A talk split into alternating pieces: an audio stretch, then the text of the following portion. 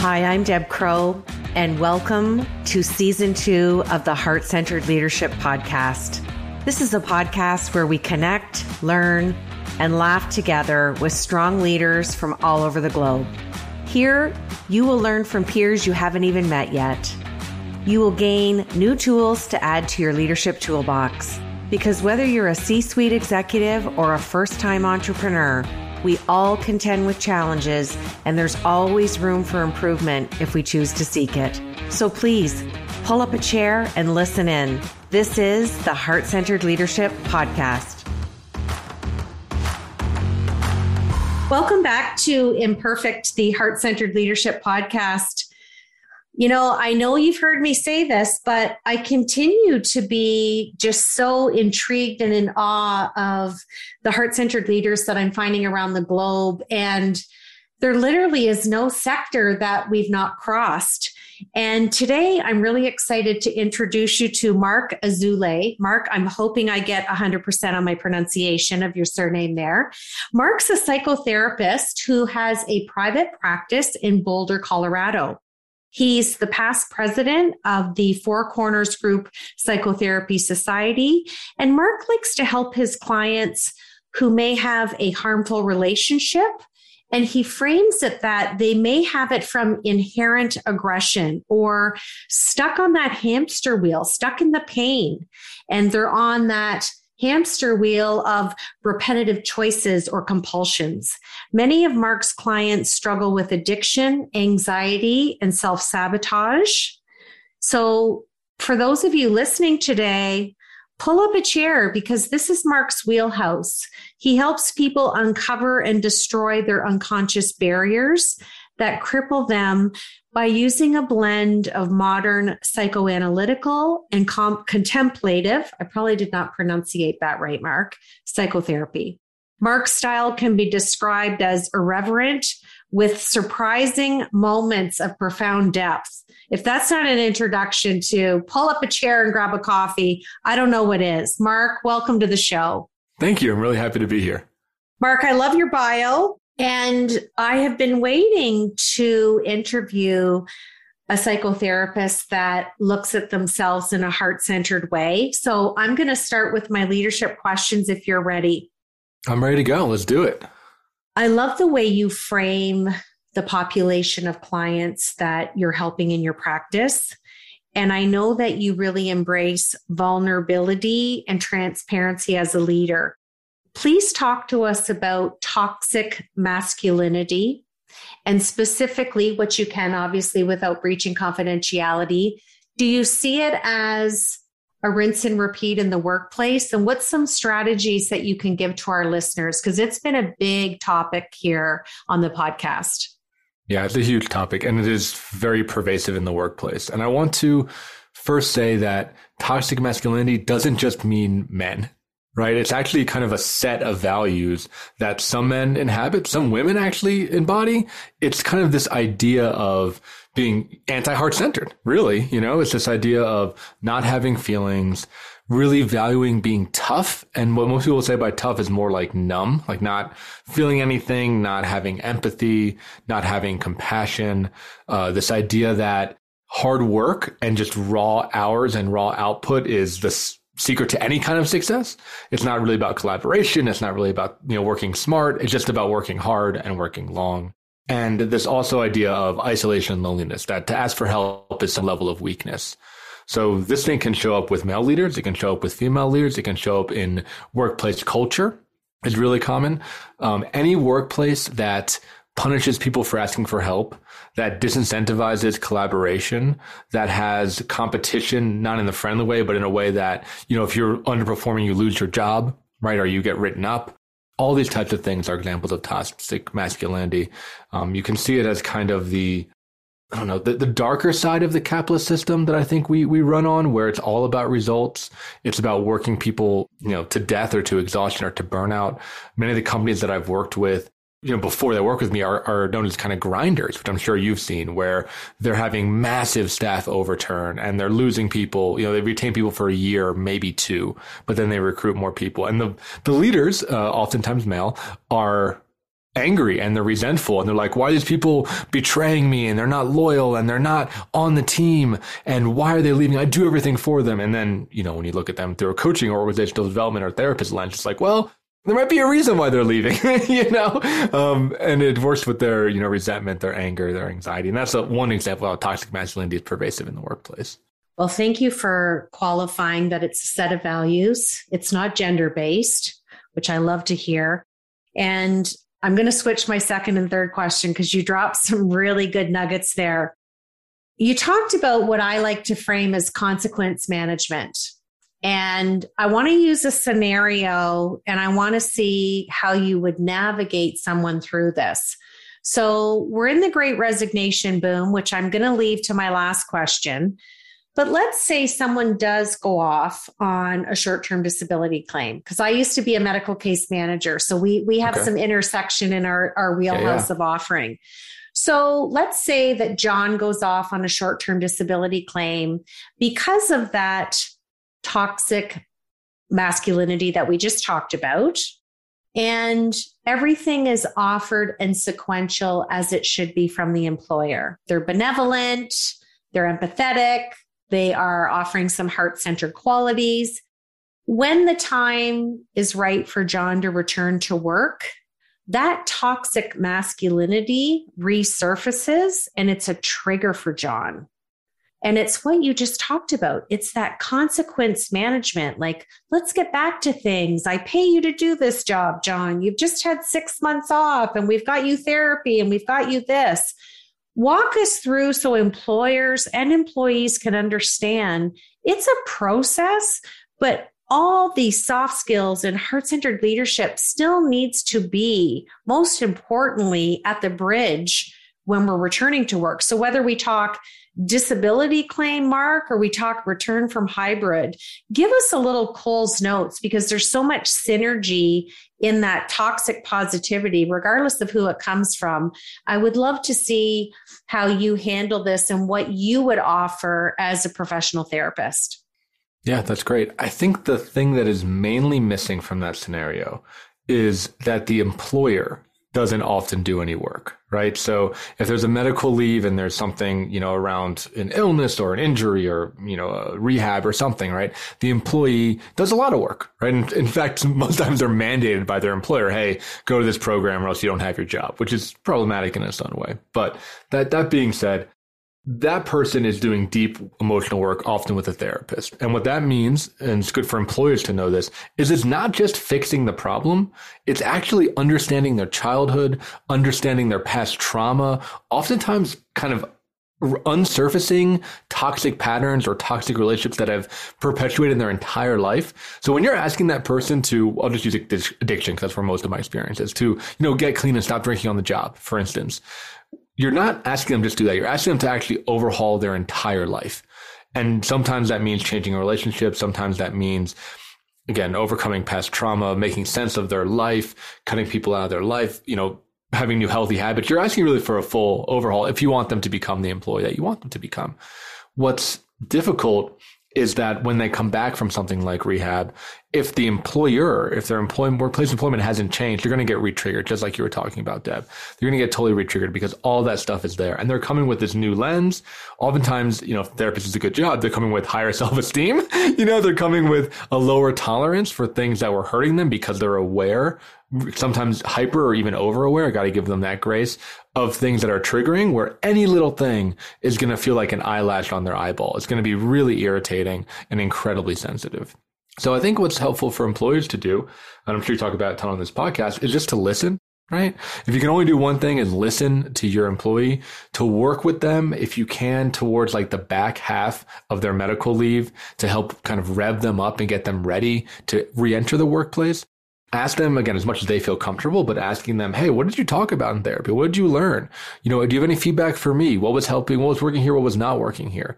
And having the employee feel like they have some kind of impact on the culture, on the policies, on maybe their team, something, right? Something so they feel like they're not just totally disempowered. And for those employers out there that are saying, "Oh my God, this sounds like a lot. I didn't sign up for this. I just want oh, an employer employee back." this person, I want to say it's really clear to you, this person is just a symptom of a systemic issue. And even if you fire them and they leave, there will be another that will have a likely very similar type of issue, right? That will, that the addiction will develop, that a similar injury will happen, that the person will have to take a medical leave of, of absence. This is a symptom. This is like kind of like a, a bubble boiling in the pot. And by listening to them and taking in feedback, of course, that's reasonable and relevant. You can start to understand what is causing that pot to boil and work on your own business's issues at the root. I'm going to repeat what you said because it's the mic drop moment for people. The symptom of a systemic issue.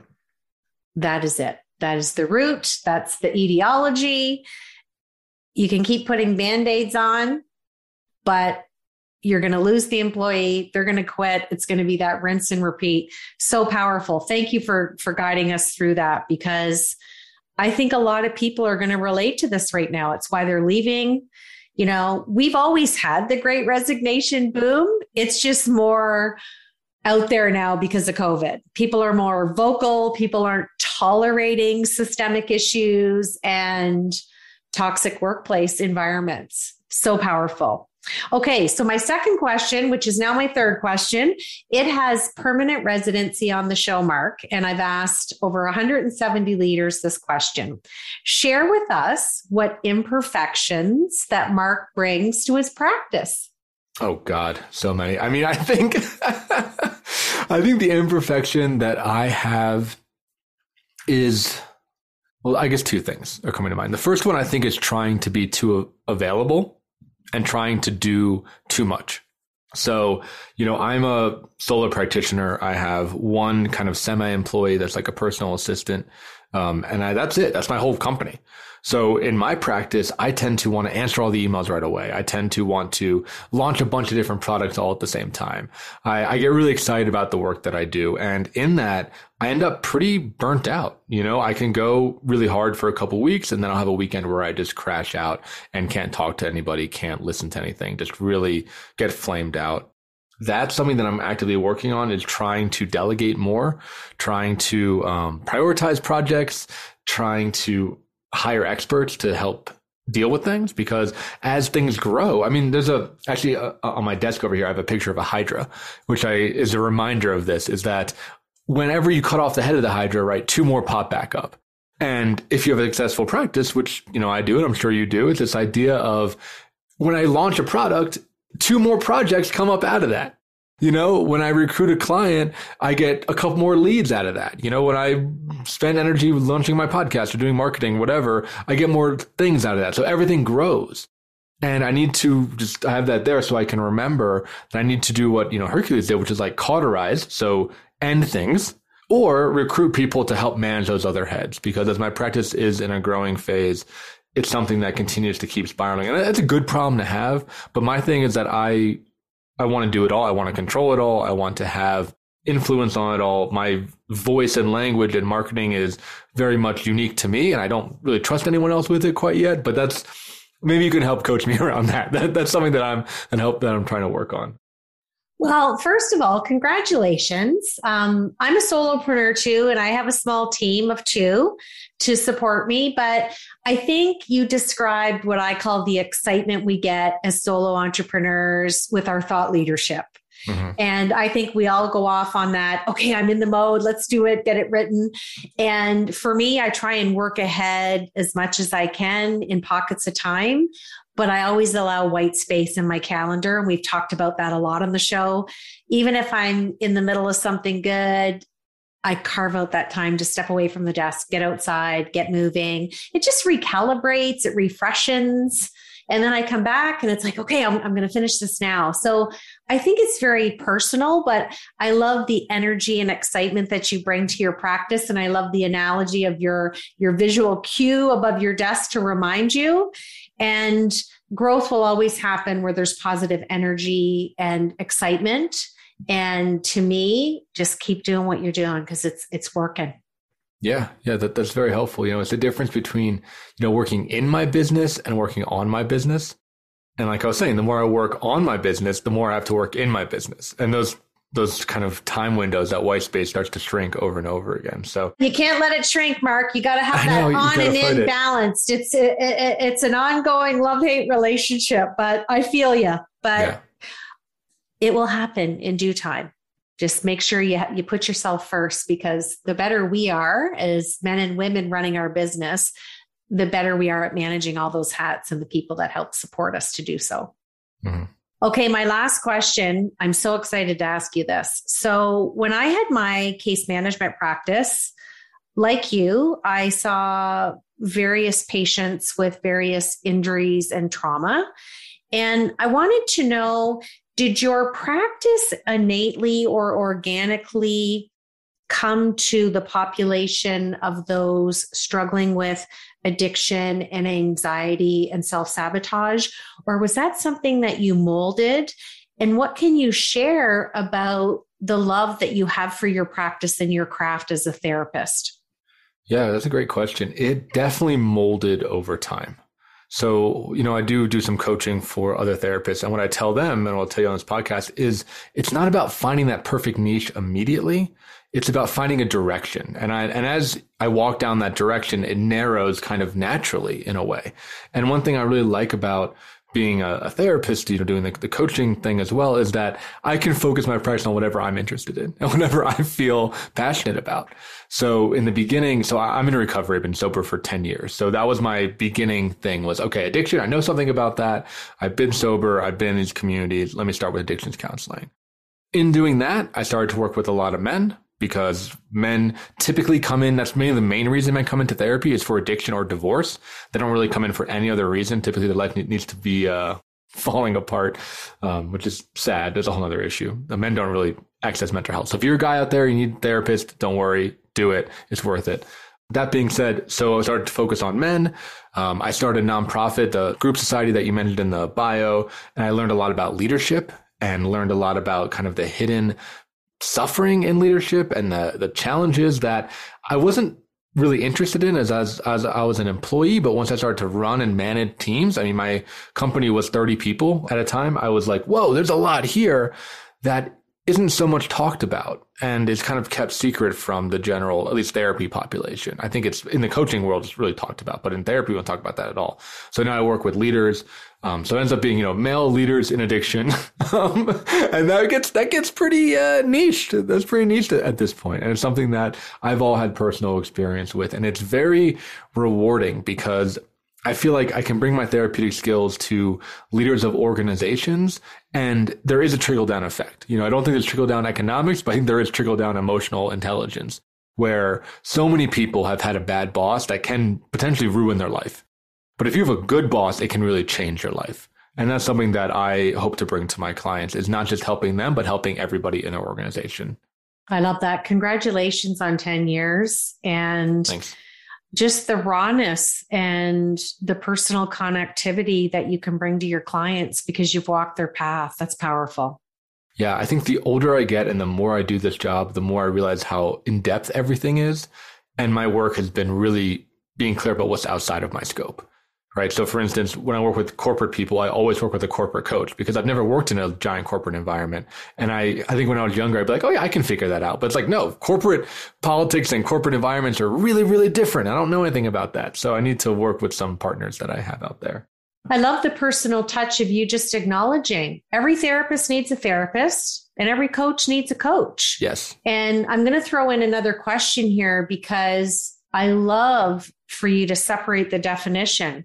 Because you're wearing both hats, please share with the listeners what the difference is between a coach versus a therapist. It's two very different careers, it's different academic trajectories, and it's different offerings. So please give us the definition of each. Absolutely. And I think it's just like you said, to highlight that. I think people should have both, and especially you should have one if you're in the field. So I have both a coach and a therapist. So my understanding of the difference is that a coach is much more future focused. It's someone that has a sp- very specific skill set. Uh, when I look for a coach, I look for somebody who has walked the walk, who has done the thing that I want help doing. So I'm in the process of, as I said, expanding my business, potentially hiring people. I want to have a coach, somebody who has a mental health business or a coaching business, has employees that is, you know, older than me, that has done the work. That helps me to trust them because they've had that lived in life experience and can then coach me through it, right? They use coaching techniques to kind of get me where I want to go. Therapy is in some ways the opposite. I think it's about the past. So it's often about resolving past trauma, making sense of your life, removing, like I said in the, in the bio, those unconscious barriers, those repetitive patterns. It's kind of more about dropping the baggage, reducing the load and the drag, and then the coach will help you to fly. So there's a really great combination between the two where the lighter you can get by doing this personal work and therapy, the more a coach can help you to fly. And I can say, and maybe I'm a little bit biased, I'd be curious your, your opinions about this, is that I needed to personally, I needed to be in therapy for like two or three years before I was ready for coaching. I think coaching in some ways is the more advanced technique because I hadn't worked on my personal things, on my own self sabotage and my anxiety and my own negative self esteem that a coach could tell me something. I just wouldn't do it right? because I didn't have, I wasn't high functioning enough in order to take a coach's advice. Now that I've dropped a lot of that weight, I can work with a coach very effectively because there's not that drag. There's not that kind of emotional drag that will keep me down. What a great way to frame it. And I still have a coach every time I want to grow, much like you. I want to grow or do, I hire a coach who's there, who's farther down the road to yes. help me. And then I take a break from coaching and I implement what I've been coached on and then again, it's rinse and repeat. Okay, now I want to do this. I go look for another coach. I've had a tremendous amount of loss in my life, family, friends, uh, lots to cancer. And 12 years ago, I lost five executives to cancer. Ow. So it was like, I'm going to close my practice. That was a loss after 21 years. And then if you had said to me, Hey, Deb, you're going to move into coaching, I would have said, No, Marc, I'm, you know, it took a coach to say to me, This is a natural migration for you now. Because, like you with the addiction, you've been there and you've experienced loss. You've returned people to work. You've lost people. And it was like, if I could get out of the generalist space of helping executives succeed and then help them when they're sick and, and return to work, wow, what if I get in the preventionist space and coach them healthy? to achieve and not lose the marriage, become addicted, lose relationships. So it's much like you. It was kind of that aha moment where, you know, the universe was like, hey, I'm going to sway you this way. It may not make sense in the beginning, but I love how you coined it. It was the drag. Something was like, okay. And combining life experience, academic experience, and client experience to really frame it and pay it forward. And then it led me to creating my heart centered leadership model. So I think the lineage of what we go through, even when we're in the valley, it's that diagram above your desk that you talked about. We can always anchor back to where we came from. And I think our clients, or in, in your case, your patients, appreciate your vulnerability because we can meet them where they're at because we've been there. And I just think that's such an intersectional sweet spot. And it's priceless when you can just be fully present and know where that person is. But because you've done the inner work, the triggers are gone. And to me, I always say when we do the inner work, we always have the opportunity and the capacity to awaken the heart centered leader within. We all can be heart centered leaders. So, yeah. so powerful. Okay, I'm going to switch to my Fab Four. These are just four fun questions to see what's sitting on the top of that brilliant mind of yours. Marc, tell us something we do not know about you. I think what, what, people don't know about me is that I'm actually very competitive. I think a lot of people don't think that therapists are competitive and don't think that therapists are aggressive. And I have that in me where I want to become the best. I want to compete with other therapists. I want to, um, you know, friendly competition and playful competition. But it's something that I think a lot of my clients and people don't see in me because, you know, you think a therapist is going to sit there and be like, wow, yeah, that sounds really hard, right? And just kind of be very passive. But in my workplace, in my life, I'm, I'm quite competitive. And it's something that I really enjoy about myself, as long as, of course, you have consensual competitive partners and it's, something that I notice in the therapy world, I don't get met with because many therapists are not. which is why I actually enjoy speaking with coaches because there is kind of that fun, go get 'em ambition attitude. Well, it's it's the solid mindset. Like, hey, what can I do today to be better than yesterday? It's yeah. it's a fun place to be, and it keeps us out of the valley. So, kudos to you. I like when people are different. I have a sign over my desk that says "Be different." There you go. There you go. Okay, second question: Is there a book that you have read over your lifetime that was really impactful that you feel had an integral part of who you are today? Uh, I have two answers for that. I'll give I'll give them quickly. Uh, so I, I, have a, I have a therapy answer and I have a coaching answer. So How about that? Uh, the therapy answer. There's a book called Iron John by Robert Bly, which is kind of written uh, in the 90s as part of the men's movement that I remember reading and just getting blown away by. I actually read it every couple years. I, I reread it where it talks about male psychology, male development. It's framed through this fairy tale. It's a Grimm's fairy tale called Iron John, which is interesting because most of those fairy tales are about women, right? It's Cinderella, Snow White, Rapunzel, all those things. And that's kind of an oral history where women were talking about what it means to be a woman. All those have hidden meanings where they were taught uh, to younger women. And then there's one Iron John, which is about men. And he goes through and dissects this thing, teaches about masculinity and shows kind of the pattern of growing from a boy to a man. And just getting that gave me something that I think, quite frankly, my, my father never quite did. And my, the culture that I was in never quite did. It never gave me that path. It never gave me something that I could relate to. And I feel like by reading that, I was connecting to literally hundreds, if not thousands of years of oral tradition and history to really understand something that truly felt like it was lost to time. Uh, so Iron John's a really good one. The uh, coaching book is uh, you probably heard about this. One is Getting Things Done by David Allen which is just an organizational system that I personally use that cured my anxiety. And I will say that again, it cured my anxiety. And I'm saying this as a therapist. I don't think therapy uh, is the answer to anxiety. I think getting organized, at least for me, was the cure to my anxiety. And it's, I do more things than I've ever done and it's all organized and it's all in one place and I feel very empowered. And that was like a very practical, but incredibly life changing book for me you know, we get into a lot of meaningful conversations on the podcast and there's been a rinse and repeat repeat to talk about having the discipline from a behavioral standpoint to welcome and implement and sustain, but more importantly, like you said, hone structure. I'm the same.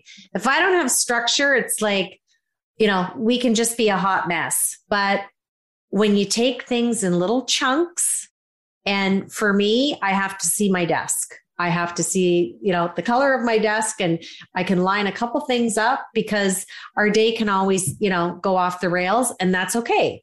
I do the most important things in the morning. Mm-hmm. And creative work I try and do in the morning, but life happens emergencies happen, we have to be able to pivot. But that's a powerful one. That's a really, really great tip. So, structure helps with anxiety. Coming from a therapist doesn't get any better than that. Okay, third question, Marc. If you could have dinner with any leader, they could be alive or already passed away, who would it be? And what would the dinner conversation be? I think I would go all the way back to Marcus Aurelius. I've read some Stoic philosophy, and his book Meditations is incredible. Um, I have a background in Buddhism, and there's a lot of commonality between that. And it's really fascinating to me that both, you know, in Rome and in, you know, India and then, you know, China, Japan, similar ideas arose. And I would love to sit down and speak with him about his life, about his philosophy, about how he views the world you know, for what he knew in his world, he was the leader of the free world. I mean, he was, you think president is the leader of the free world? Marcus Aurelius was even more than that. He was the emperor of Rome during the height of the empire. And the question of what was it like to be a leader that had that, those heart center qualities, that was critically thinking about philosophy, that was meditating on death, that was trying to manage you know, domestic famine at the time and, and wars and, and actually brought Rome into a golden age through these deeper thoughts it'd be fascinating just to get any kind of time with someone like like that. You know i agree. He is also uh, a philosopher. I have a few of his books. And five years ago almost six years ago i actually became a certified yoga teacher just to embrace that world even more and not even about a yoga mat the extrinsic part or the you know the poses the philosophy and the principles of yoga that you learn and I did my RYT 200, 200 hours. It's incredible. And, and, you can just you can go down the rabbit hole and spend hours looking into the philosophy that goes into yoga and the definition the science of the mind. So i agree with you on that.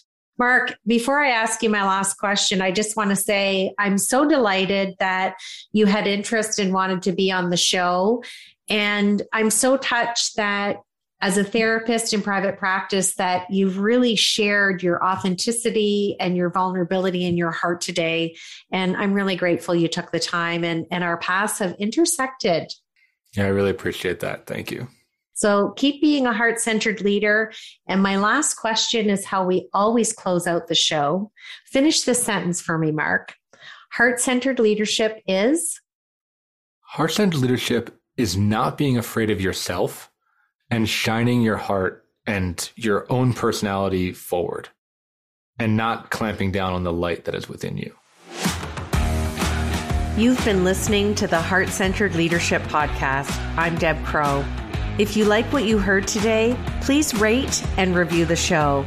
And I'd love it if you'd visit my website at debcrowe.com, where you can sign up for my newsletter and get access to the Heart Centered Leadership Toolkit, all free of charge. Thanks for your time, and we'll see you again.